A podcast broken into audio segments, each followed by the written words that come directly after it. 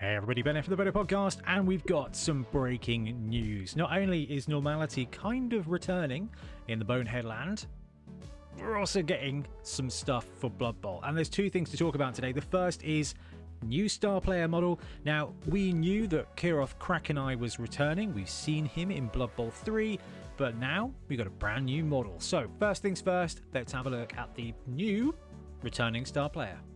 So over on the Games Workshop at Warhammer Community, you've got this uh, little bit of Blood Bowl news here. So tackle the terrors of the deep with Blood Bowl star player Kiroth Krakeneye. F11. Let's make this bigger. Uh, so you've got the standard Bob and Jim doing stuff. So sailors love their tall tales, and none more so than the swashbuckling commodore of a elven circuit known as Kiroth Krakeneye. Krakeneye. As commander of the Black Ark Fateful Voyage, Kiroth has his has taken his Blood Bowl talents to the four corners of the world, where the stories of his supposed exploits have made him a household name among fans. Now, Kiroth Krakeneye joined us in Blood Bowl 2016, and from the artwork, and now from this new model, uh, he's very much based on an old Dark Elf hero from Warhammer Fantasy Battle, Kuron Felheart or something. Uh, maybe I'm making that up. It was a Dark Elf Corsair that had a golden mask, and the golden mask was magical and had tentacles, and that's basically what he became in Blood Bowl. Spoiler alert, this star player is Dark Elf, he's got a Corsair cloak, and he's got a golden head with lots of tentacles, and the tentacles appear to be moving, and that is definitely a hint at the skills that he's got. So, in one particularly outlandish tale that he, ins- he himself insists is true, the crew of the fateful voyage wrapped up their vessel in enchantments and dove below the waves to play a friendly game against the mythical South Storm squids. Though the game ended in tragedy when the enchantments wore off and the entire team was crushed beneath the waves, Krakeneye alleges the squids saved him personally and gave him his eye catching headwear as a consolation prize. So that is the story of how he got his golden faced tentacles. It's this tentacular helmet that gives Kiroth his name, for he seemingly inert face comes alive during matches to writhe and ra- lash out in disturbing manners. So downright weird is the display that few players want to spend more than a moment around him. And if any are brave enough to look right at the man, they won't get. They they they oh they are want to get an eye full of black ink for their trouble. So that's going to be his special power, his feat. Uh, so, Black Ink. Once per game at the start of any of his activations, Kiroth can choose an opposition player he is marking. The chosen player loses their tackle zone until they are next activated. So, that is automatic um, hypnotic gaze, which is massive. So, the, at the start of any of activation, so he has to be in base contact with the player. But you just bamf away their tackle zone. And it doesn't even say that that's all he can do. So, in theory, if Kiroth Krakeneye is on the corner of a cage, you can switch off that tackle zone and then he can then go and jump in or go and do something different. Uh, this special rule makes him an excellent technical player who sets up game winning plays by knocking out a crucial tackle zone. Yep. With the natural agility of his preferred teams lending themselves to bursts of speed and skill, the 160k required to enlist Kiroth Krakeneye is a small price to pay for victory. You'll be able to hire this excellent resin model for your own Elven Kingdoms leagues soon. So, 160k is fantastic the, I believe we've actually got the stats for him from Blood Bowl 3, but we're going to have a quick look at the old edition, Kiroth Krakeneye. Uh, he was 160, 170k in the last edition. He's 160k now, so he's got a little bit cheaper, as most star players have. Movement 7, Strength 3, Edge 4, Armor 8 plus. That's all very basic stuff. That, uh, that's uh, that's a Dark Elf Blitzer stat line. I imagine that's what we're going to get from Kiroth here. Disturbing presence, foul appearance, loner, pass block, tackle, tentacles.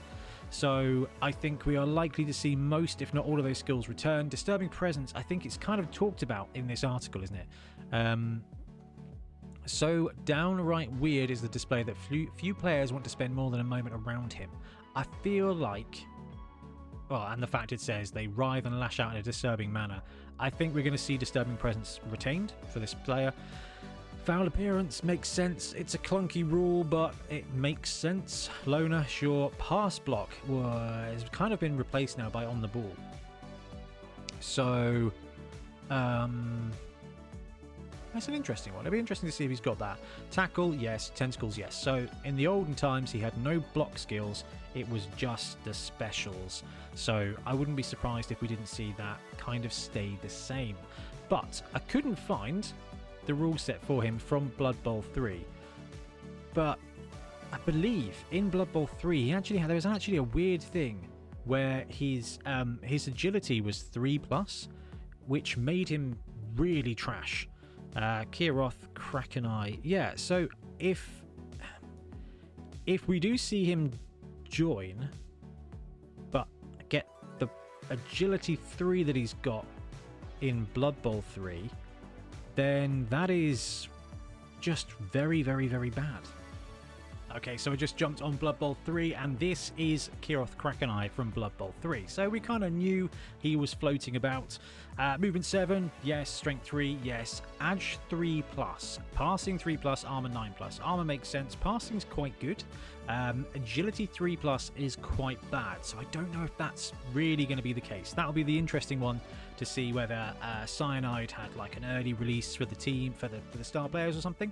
Um, but skills wise, you've got Tentacles, Disturbing Presence, Kickoff Return, Tackle, Foul Appearance, and Loner 4 Plus. So that, I believe, lines up exactly to this Disturbing Presence, Foul Appearance, Loner, Pass Block. He's now Kickoff Return, Tackle, and Tentacles. So no block that we can see. He didn't used to have block. He doesn't have block now, but he does have tackle. So that's pretty good. So a movement 7 piece for 160k with tackle. Strength 3 is fine.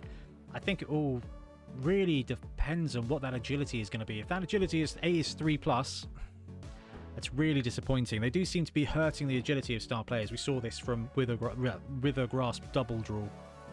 He's Edge 4 plus. Uh, so Kiroth I will be interesting to see. Now, I think before we move on, the model is beautiful.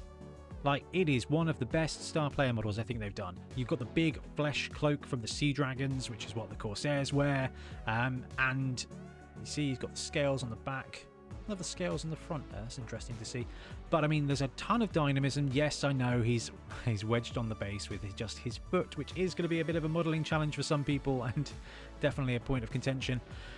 But I think it's beautiful, and I think the Forge World paint jobs have been incredibly good recently. Like they have been perfect. There's some really nice blending. There's some really nice basing. They've gone to town, adding extra elements to their basing. They're just really, really, really good. Beautiful highlighting. Really cool model. It absolutely catches the uh, captures the art perfectly. So, a very cool drop. I look forward to seeing the full rules, but I imagine it's to be something like this, something like this, potentially a little bit better. Um, it's all to be down to the edge. Now, if the edge is busted at 3 plus, having a cheap access to a tackle piece is still going to be really good. Edge 2 Plus mixed in with his automatic hypno gaze, absolutely, yeah, blooming love that. Now, there's one more bit of Blood Bowl news before we wrap up, and it is that there's more Blood Bowl news coming, and it is going to be next week, Thursday, the 31st of August at 2 a.m. So Wednesday night into Thursday morning next week, 2 a.m. There's a uh, Nova Open preview, and in that is Blood Bowl and I've had approval from TIFF that I can get up early and do that video, which is very, very, very cool. So hopefully I won't have to sneak around like we did last year with the Norse ones. I think we may have a new team. New star player today, maybe new team next week. I'm on board with this. Anyway, let me know your thoughts, your predictions in the comments below, and we'll be back soon with more Blood content. Happy blocking. Thanks very much for watching. We really appreciate your support. If you want to support the channel even further, please like and subscribe. It really does help us out. Or come join us on YouTube members or in Patreon, where you can get exclusive access to some content, some loot, early access to basically everything we do, as well as regular competitions. Or you can pick up some Bonehead Podcast loot either on our website at boneheadpodcast.com. We've got the Dungeon Bowl things, we've got tokens and stuff like that, or on our Spreadshirt site as well. Everything you do just helps us make more content and hopefully do it of better quality. Anyway, thank you very much for watching. Happy blocking.